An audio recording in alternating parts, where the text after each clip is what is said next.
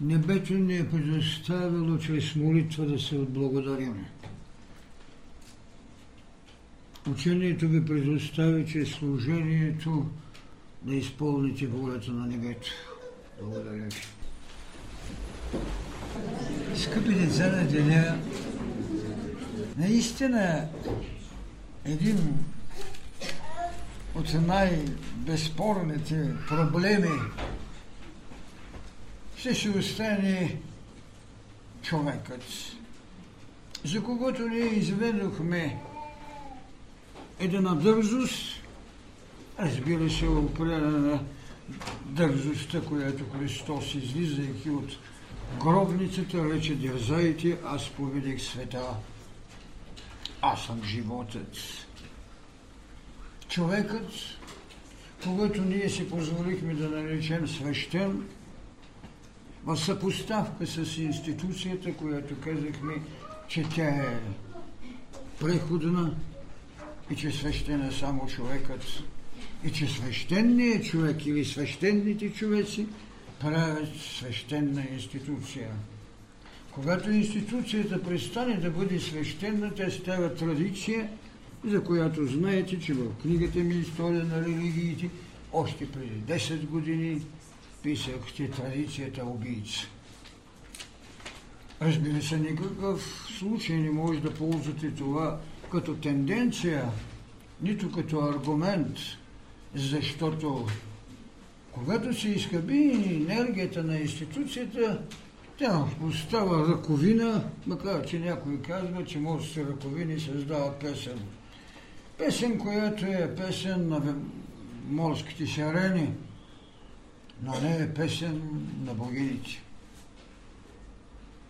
Затова предметът този път е много странен. Може ли, щом личността е свещена и щом тя трябва да се прибори с това, което да осъществи планът, вложен в него от Адама да дойдем и до възкръсналия Христос, тогава какво е имала тя? Бях казал преди време, че личността има право на убеждение и морал. Убеждение и морал. Това е, което е извежда в основанието да се осъществи като човек Бог в развитие. Какво е това, което има социалната общност, социалната формация, обществото? Той има право на структури, той има право на градации в социална общност и отговорност. Ако едно общество е създадено от личности, които имат убеждение и носят морал, естествено е, че тази общност, тази социална градация трябва да прояви свещеността на личността, и да е вложила в тайната на своето развитие отговорността, защото морала е в нейните градивни единици. Така както от един атом разбиха и извадиха около 300 птици, които пуснаха в светът. Някога тази култура беше с едно име Атом, което значи неделимо, оказа се, че той не само е томус, но и нещо повече. Така и в културите и прозрението е имало грешки. Тогава казваме, кой е сгрешил?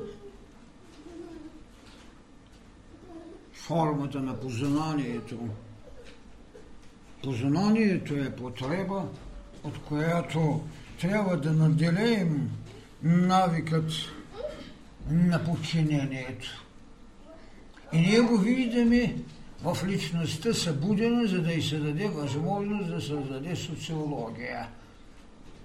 Социология на познанието, което храни това, което наричаме социална общност. Тогава, когато Христос казва, трябва да обичате врага си, той иска да надмогне личността в идеята на това, което сега ние казваме в идеята на събожникът. Грешката или липсата на дълбокото познание чрез едно учение, каквото е мъдростта и ви кара да се освободите от съдба, съдбата, която във вашата лична грижа е създавала тревога на личния ви бряг и в отсрещния да виждате враг, сега учението ви освобождава, защото течението в тази голяма река между двата бряга на съдба и еволюция се нарича събожник, а не се нарича човек, който може да наричате враг. Това е... И зато и съм казал, че е необходимо, да, човекът, личността, трябва да има убеждение – и убеждението му на правдоизповедник трябваше да рухне, за да стане убеждение на вероисповедник. И убеждението на вероисповедника трябва да бъде трансформирано, ако искате, степенувайте го вместо да го коренувате. Защото в края на краища учението на правдата бе кореновано – Иззета бе енергията на ненавистта. Иззета бе енергията на вложената расова потенциалност в битка на омраза. Но учението на любовта са в учението на учението на пътя на мъдростта не е вече да коренуваме любовта, а да я степенуваме в това, което казваме събожникът вместо врагът. Защото ако вие коренувате любовта, тя ще се обърне в правда. Ако я степенувате, вие го превръщате в събожник. И правите една социална общност, която е общност на събожниците, която има съвършенно друга идея. Идеята вече на това, което казваме свобода от съдба. Неизбежната потреба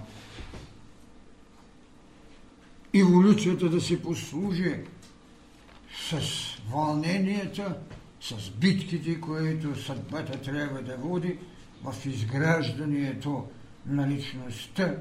Съдба над цели народи и зато и в един израз съм Да, имаше народи, които бяха освободени от, от съдба. Те не довършиха, защото може би в мировият план не бяха предназначени да оставят това, което даде на народи. Не са лишени още от съдба. Но има нещо друго. Не значи, че когато са лишени от съдба, им е спряла еволюцията – има един социален, вегетативен процес, едно историческо мъртвило на себе повтаряне и безспорно това, което се нарича разложение на социалните реалности. И в същото време, когато още не е лишен от съдба, народи тласкани в идеята на това, което не, не е верно, но е потребно, наречено страдание. Битката да стигне един поток океанът. Потокът е личността. Океанът ще бъде социалната даденост. Тази голяма битка, потокът носи убеждение и има морал аз трябва да отидя в необятността на океана. Носи убеждение на неповторимостта. Път. Път на социалното предназначение. Трагично е, когато потокът е мътен. Когато не е чист. Разбира се, че социалността, ако стои над отделния поток, поглъща го, трансформира го и все пак малък тен на мътния поток остава в ликът на океана. Много често ще чуете в Пловдив, че Пловдив е създаден от разбойниците, които Филип Македонски ги е изгонял. А това не значи, че Пловдив сега има тъмна разбойници. Просто ви казвам какво е социалната реалност на личността, която те е физиономия на социалната даденост. Колко изискано е било, когато се формира една социална общност от личности, и тук можете да намерите тайната на Христовите думи. Не вие ми избрахте, а аз. И между вас има един, който ще ми предаде. Виждате ли колко наясно е бил? Това е. И затова казвам, че понякога цели народи могат да бъдат лишени от съдба, но не са лишени още от еволюция. Защото еволюцията трябва да ви доведе до нихилацията. Или до единосъщието. Това са големите те. И точно тук ние можехме да кажем, защо в посланието на животворчеството, където гвоздия на мисълта си остава свобода от съдба. в нейната безспорна цялост. В нейната галявност, да каже някой, че го изнесла, и в нейната порута и разруха, че тя го е била унищожена. Не. Тя е услуга, която някой или иска чрез нея да се извинят. Няма вина вън от събудения човек. Има вина, че някои не са събудили, когато изгревът е излезал. А когато изгревът е на местото се и човекът е в сън, той на обед няма да има ултар. Виждате каква средина и зато и в учението път на мъдростта, средината на нашата култура, средината на нашата духовна ултарност е именно книгата на живота. Тя е. Тя е и четвъртия център. Тя е и свещения грал. Тя е мирното съзнание, не разбира се, безспорната космичност. Така че фактически ние с една теза, с едно име искаме да променим и наистина енергията ни променя това, което наричаме история. С една от стратегическите формули на цялото учение – а тя е какво? Че човекът е един Бог в развитие. Защото ние говорим и за присъствието на съдбата, на учението път на мъдростта в личността. Безспорно, личността се осъществява в социалната реалност и тогава цялата тайна е това, което пак ще повторя. Човекът има право на убеждение и морал. Социалната общност има право на структури и отговорност. Структури и отговорност. И точно тук е тайната на обществото път на мъдростта. Вие сте вече структура с свой лик. И вие сте с отговорност, която личният морал ви е поставил.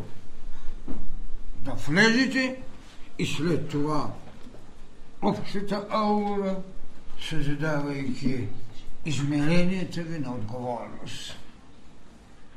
И тук е отговорността, с която личността пък трябва да приеме осигуряване образът и пътят на обществото.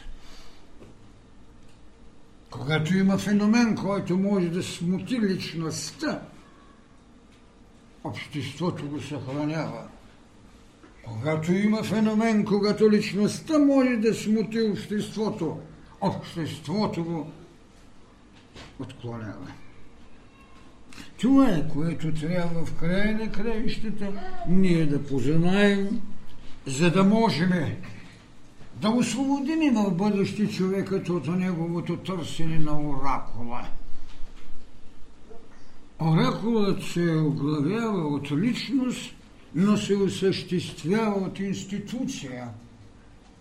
Цяла институция е оракулството, цяла институция е пророчеството, цяла институция е ришите, агурите, сибилите.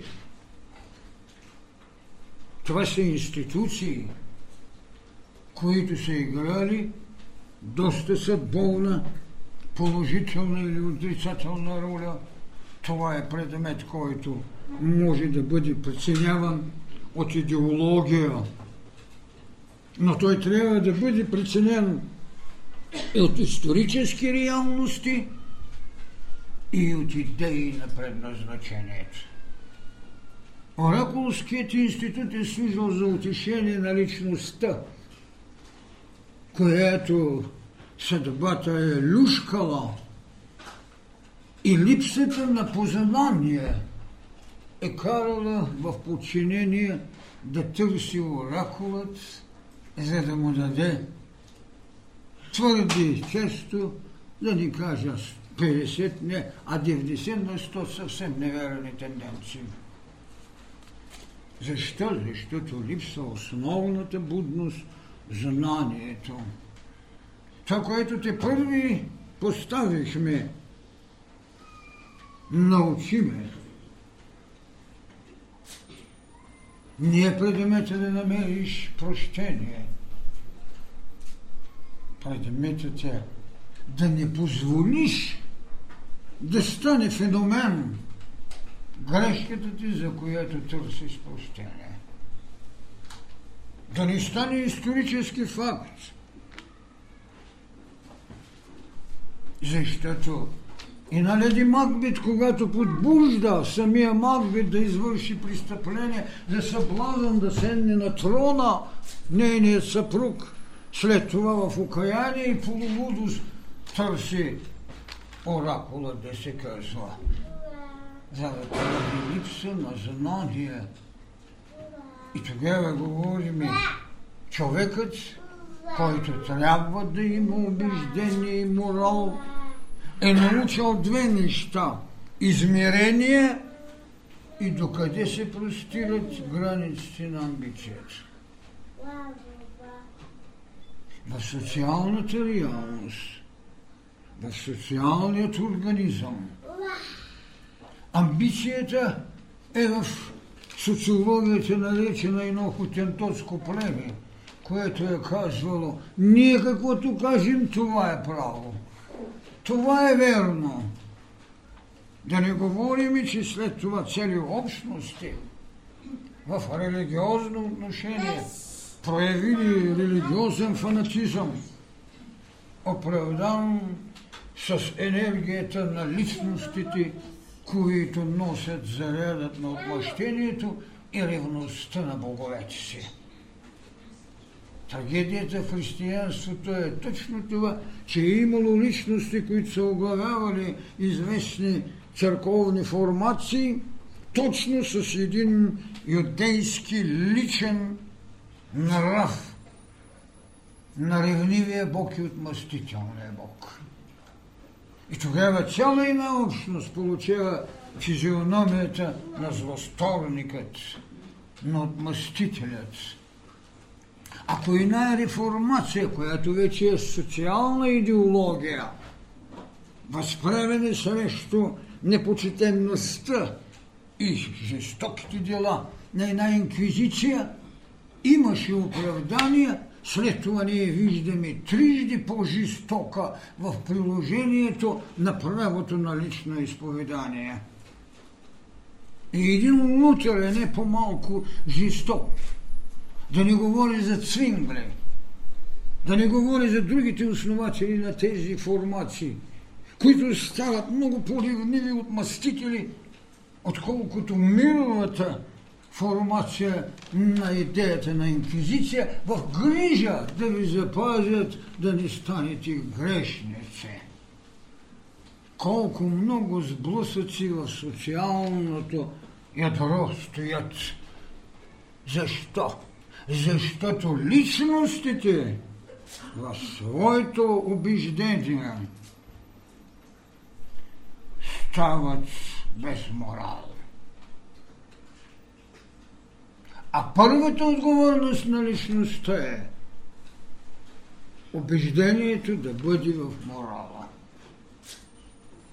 Трагичното е, че много често този морал в цели институции получава названието целта оправдава средствата и в такъв случай личността е хранена от иллюзията, че принася морални добродетели в личния и социалния живот.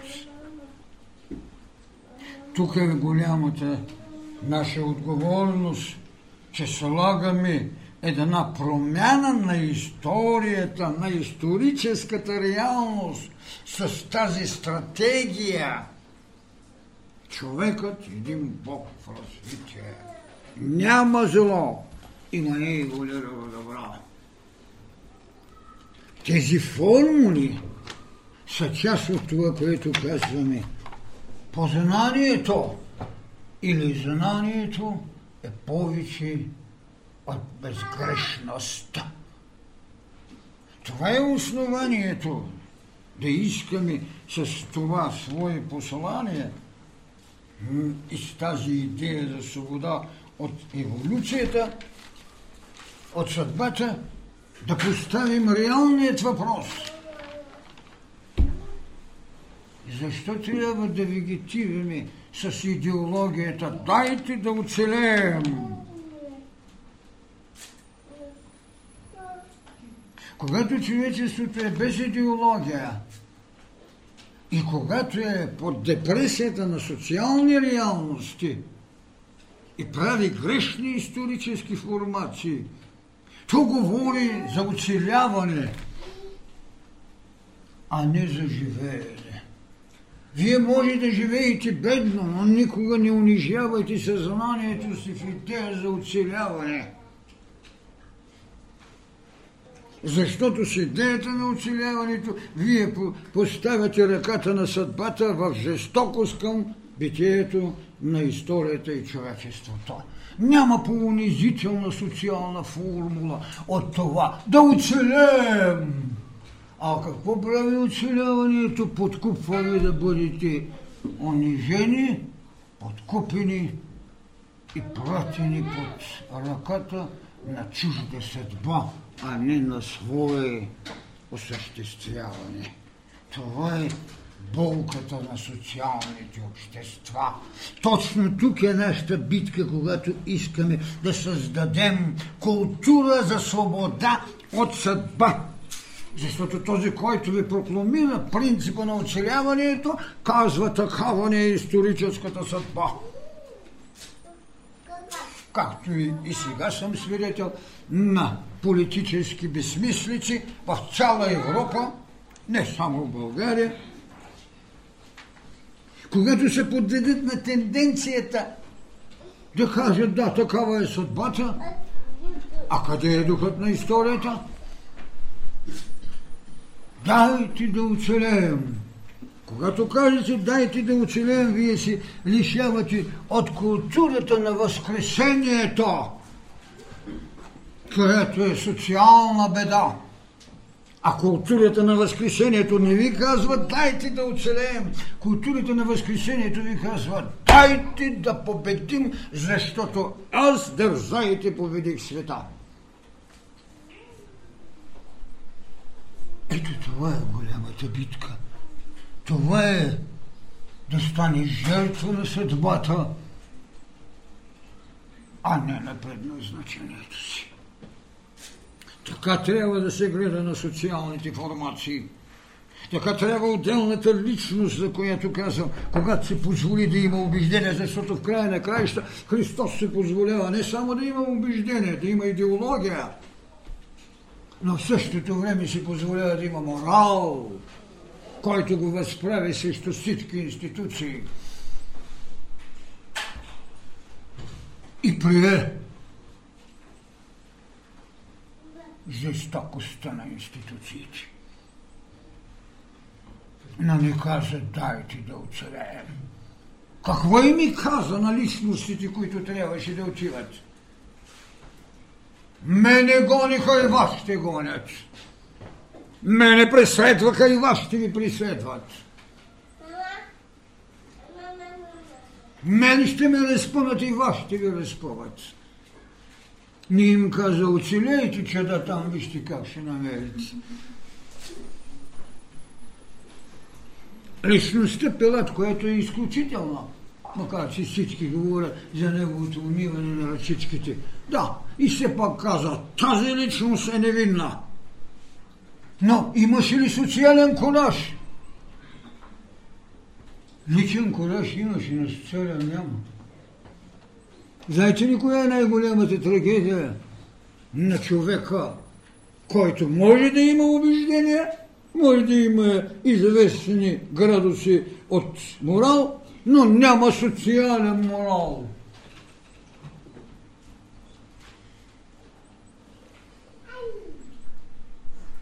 Това е голямата тайна. И аз точно от това съм смутен. Когато намирам личности с изключителен морал, личности с убеждения, личности, които имат кораж да се огледат. И когато ги изпретите на социалното поприще, в океана, което е общия океан, общото огледало на света, те се свиват и се показват без социален кораж. Личността има право на смелост, социалната общност има право на кораж. Затова, когато казвам за личността, непремерена смелост и липса на социален кораж. А не се изгражда социална общност без личности и не може личността да се скрие в това, че има само лична смелост, а няма поточността на голямата идея на жертвата да прояви социален кораж. Личността може да се позволи да критикува, на социалната общност, която е една личност там оглавява или нещо друго, трябва да се научи да понесе упрека. И тогава именно е показала това какво се нарича социален кораж. Хубаво е да критикуваш, но застани там, където социалният ти кораж трябва да понесе. На един човек, който отиде на политическото поприще, му казах още преди 10 години. Там отива всичко, на което амбицията е повече, отколкото възможностите. Ето защо белязаната личност за държавника или големия политик трябва да се научи на нещо. Него ще го плюе, той да ни плюе. Това е. Именно това е социалната общност и нейната личност. Хайде цялата социална образ да я направи един образ. Тя трябва да има социален кораж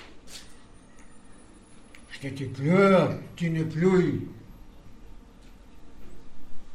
Защото когато се обърнеш да плюеш, не знаеш, че вятъра може да е срещу тебе и собствената ти плюнка да ти уморси лицето. Искам тези неща да ги разберете. Да разберете личността, за която вчера говорих и днес, когато ви говоря за социалната даденост, за социалното роднинство. Вие без да искате направихте това, което в първите ни преди толкова години казах. Кръстословица на спомена са съборите. Кръстословица на споменът, това, което сега наричам социалното виродненство. Може помежду си да ни се обичате. Може някой да ни ви е дал огледалото от страх да не му го щупите. Това няма никакво значение. Вашият вътрешен събуден или не събуден още Бог. Той се радва на събожника си, макар човекът с мисленици да не е в приятни отношения. Е, на тази гримът е непълен, на онзи мустака му виснал. Да, това е човекът, но събожникът е, който ви направи големата тайна на вашето бъдеще. Споменът. И затова това наричам аз и на социално роднинство. Това е, което няма да спре да ви накара да правите история. И вие знаете, преди години казах, той или иначе обществото път на мъдростта прави история и ще остави история. Не сте в състояние да не спрете. А това бях го казал преди 40 години, когато трябваше да напусна богоугодните заведения на затворите. И стана. И не е възхищението ми ни каже, ей колко страда. Никога не съм страдал, трябва да ви го призная. Но това, което те ми казаха, няма да ви позволим да правите общество. Нито вие, нито аз съм в състояние да се спра. Когато доди часът, аз ще го правя. И не е страданието, в което трябва да бъде отбелязано, а търпението да дойде часа. Това е голямата тайна. Така че това социално роденинство е вашия дълг да не спрете да правите история, историята на човека, защото нашето учение е една нова социология. А учението в обществото и обществото в учението е вече социалната единица, която еде от трапезата на учението на мъдростта и която създава физиономията, която един гадател на физиогномиите може да разчете каквото иска. Умението на един социолог, умението на един историк – умението на един психолог е, когато влезе в обществото, да направи характеристика, тази физиогномия на лице, тази велика хиромантия, наречена трапеза на мъдростта е на лице, тази голяма тлан е на лице. Това е социологията. Обществото има физиономия, от която трябва да се научат бъдните историци или социолози да кажат да. И когато видят тази длан на учението на мъдростта, да кажат да, тук има нещо, което не беше казано. И тук е, може би, това, което някои от вас направиха с голяма интензивност, това, което си живехме преси, ради, телевизии, какво ли не щете, да създадем един предворващ образ от общи идеи, не фактологии, защото в края на краища фактологите могат да умъртват идеи. Това е което дължим на хора, които се запретнали ръкави и правят от личността си социологическа данна. Това е същественото. И така ние трябва да кажем и за това свое социално роднинство, за това, което казахме, алтарят на своята книга на живота. В този случай всяка личност има право на това, което казахме убеждение. Откъде трябва да вземе своята неповторимост за убеждение, за да го внесе в социалния образ, в външният ултар от своята книга на живота. А там има едно предназначение, един знак. Човекът Бог в развитие. А социалната област гради неговата храмовост и гради неговият социалянник. Това са големите теми. Това е което трябва наистина да кажем човекът е свещен, право на убеждение и морал, а социалната общност има право на структури, отговорност. Виждате ли как се изгражда това, което наричаме човекът, който получи едно общо име. Поколението, наречено Адамово. Адам! И сега този Адам, който аз наричам мисъл, го изведохме до божествеността, наречена Христос. И тогава кое е това, което може да ни спре да ни осъществим в общността си? Идеята за свобода от съдба. И вчера ви казах, алтарите винаги са святи, но пътищата са грешни. Не е бил грешен пътя, когато отиваш до тотема, но когато си надраснал светостта, в свещеността на новият ултар, този път е грешен. И за това е казано осветете пътищата си, осветете ултарите, обезгрешете пътищата си. За това е казано без болка да се простим. И тук личността, вливайки своята култура в социалната общност, изглежда това, което наричам социална даденост, която става мирова памет и остава имена. Социалната общност има име. Това име е деца на деня. И какво казахме? Че те не са вестителите, те не са апостоли. Видите колко много разлики настъпиха.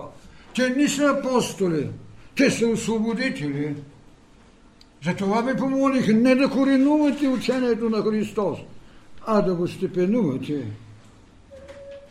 От вестители стават освободители. Социалната общност на учението път на мъдростта носи идея за надмога, идея за освобождение. Ама не това освобождение, че до вчера сте били наричани поданици на монархията, а не с граждани на Народна република България, а сега па само Република България. Историческата недомисленост. Но това е един път, който са го обявили за прав. Разбира се, един алтар за свещен. Дойдохме до времето, когато трябва ето, степенувайте учението, голямото учение на Христос. Коренувайте обаче учението на правдата, за да се освободите от идеята на жестокия расизъм, който още живее в целностите на юдеи, на араби, затова го наричам, както ви казвам, една мирова памет която даде име. Име. Така че идеята за децата на деня е милово име. Име на освободителя. И ето ви започнахте.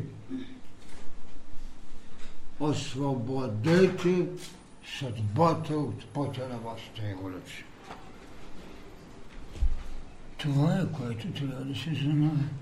Разбира се, върху тази тема могат да се говорят много, много неща. Това, което казах и за събожника, това, което като ритмика не извежда в един друг свят, това, което в края на краищата можем да кажем, тази подчиненост на съдбата, какво трябва да ни научи? Че свободата не може да бъде подвластна на никого. И за това, когато съм дал какво е битието в последната доктрина в свободата? Живот в самия Бог или живот на Бог. Истината ви прави свободни в това, че не могат да ви излъжат, но свободата ви прави да живеете в самия Бог. Това са големите разлики и така, че без тези общности вие никога не можете да стигнете това, което се нарича да правите себе съдба. Когато се надмогнали една енергия, която е довела до божественост, в нейната грижа и сте се освободили в не, от нейната енергия, тогава вашата събожественост, вашият събожник почва да ви гради. И ако наистина навикът ви до такава степен е властен, че съдбата е и благородство, правете себе съдба. Защото тя е свобода от човек. Но някой знае ли границите на свободата на Бога? Боговете да, те бяха стихи и ние ги окрутявахме. И те ще умират. Но Бог като вложен събожник у нас, никога. Никога. Не е важно с кое име ще го наричате. Никога. Той роди фразата ми. Да, наистина, Адама го изгонихте от рая. Кои бяхте вие, които го гоните? Разбира се, като пилат смийте ръцете, че е виновен Бог Отец. Кажа, че пратихте ангелите да пазят дървото на безсмъртието с бичове. Адам го изгонихте. И наистина Адам трябваше да бъде изгонен от рая защото раят е умът. Всеки окултист знае, че мисловното покле се нарича рай.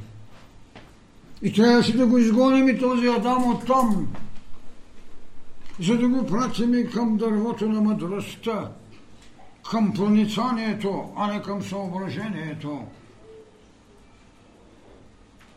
към причинния свят, за който вие пазихте дървото на безсмъртието. Така, този Адам го изгонихте и ни помогнахте да го качим по-нагоре. Но Бог никой никога няма да изгони от човека. Какво име ще даваме на този Бог, това няма никакво значение. И тук е именно истината в това.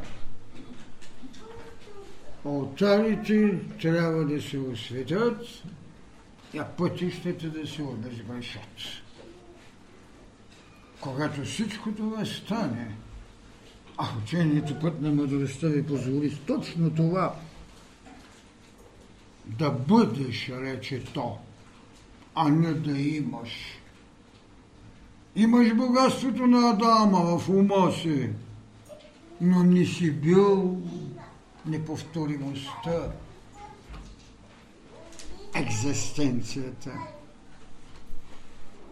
Да бъдеш а не да имаш. Това е една от най-големите тайни на учението път на мъдростта, която надмогва съдбата. И тогава виждате колко основателно сме казали децата на деня са освободители, а не вестители. Не притежатели.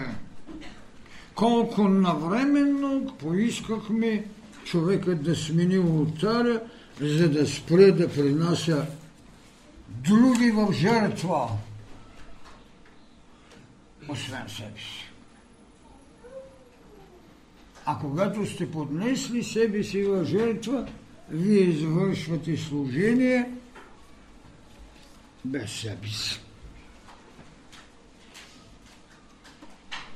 А когато вършите жертва без себе си, тогава вие можете да познаете, че идеята за страха е проблем не толкова на социологията, отколкото на културата на незнанието. Там е бил страхът. И ако имахте знанието своето първично явяване на земята, че сте богове в развитие, нямаше страхът да ви надмогне. И затова тази фраза я намерих днеска пак в писанията си, че какво идеята за страха е проблем не толкова на социология, отколкото на култура на познанието. Тогава дързостта на Адам основателно ли е била да посекнат и да вземат плода? Тогава дързостта на Христос и жертвата му оправдана ли е била да ходи един голгоски път и да направи възкресение и победа над материята и да даде едно знание, което ви пази от страх. Аз съм се възхитявал, когато Елена Байвацка и намерих фразата страхуват си само от страха. Но сега, когато се върнах към това, разбрах, че тя не е могла да разбере нещо ощечко.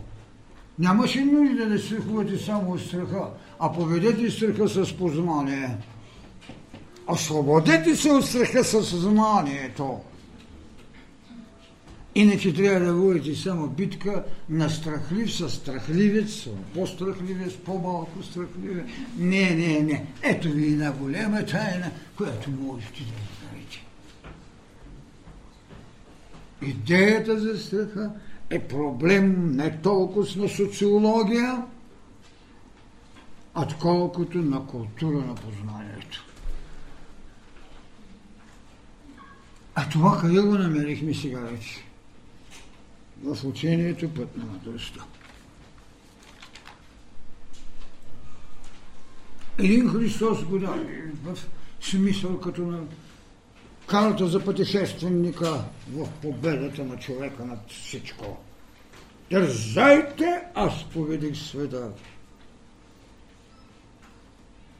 Той даде тази карта, която безспорно преди това черта и видях личната му ръка, опряна на една от стените от тези 15 спирки, в които този Волготски път е ходил. Така, няма да казвам дали се измерва собствената. Това беше там. Той чертаха върху тази карта пътя към знанието, което ви освобождава от страх. Пътя на познанието. И така, вие ще видите какво, че историческите факти само са една добра услуга, която ако не можем да трансформираме, тогава те се оставят само това, което съм казал на господа историците и професорите. Фактите са гробари на истината. Може да ви е неудобно, но това е истината. Защото не дебуширате факта, за да извадите енергиите, които са създавали и личност, и социология, и мирово съзнание, за което утре пък трябва да говоря. Това са нещата, които в накратци исках да ви поставя, защото този въпрос е изключително важен. И така, че бъдната тайна на човекът е да няма страх от богове. Защото той е един Бог в еволюция. Слава Богу, пак ви открадна доста време, но така е. Върху темата може да се говори колкото искате, но тя не може да бъде изчерпена, защото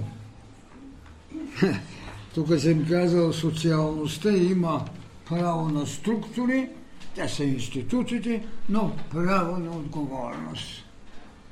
Единственото основание, с което може да излезете с решение по поведението на всеки свой събожник, това е отговорността ви. Защото преди това, като личности, сте имали право на убеждение и сте изграждали морал. Нека да не бъде смутен личният ви морал. А това създава престиж и високо измерение в социалната общност, когато носите отговорности. Благодаря ви.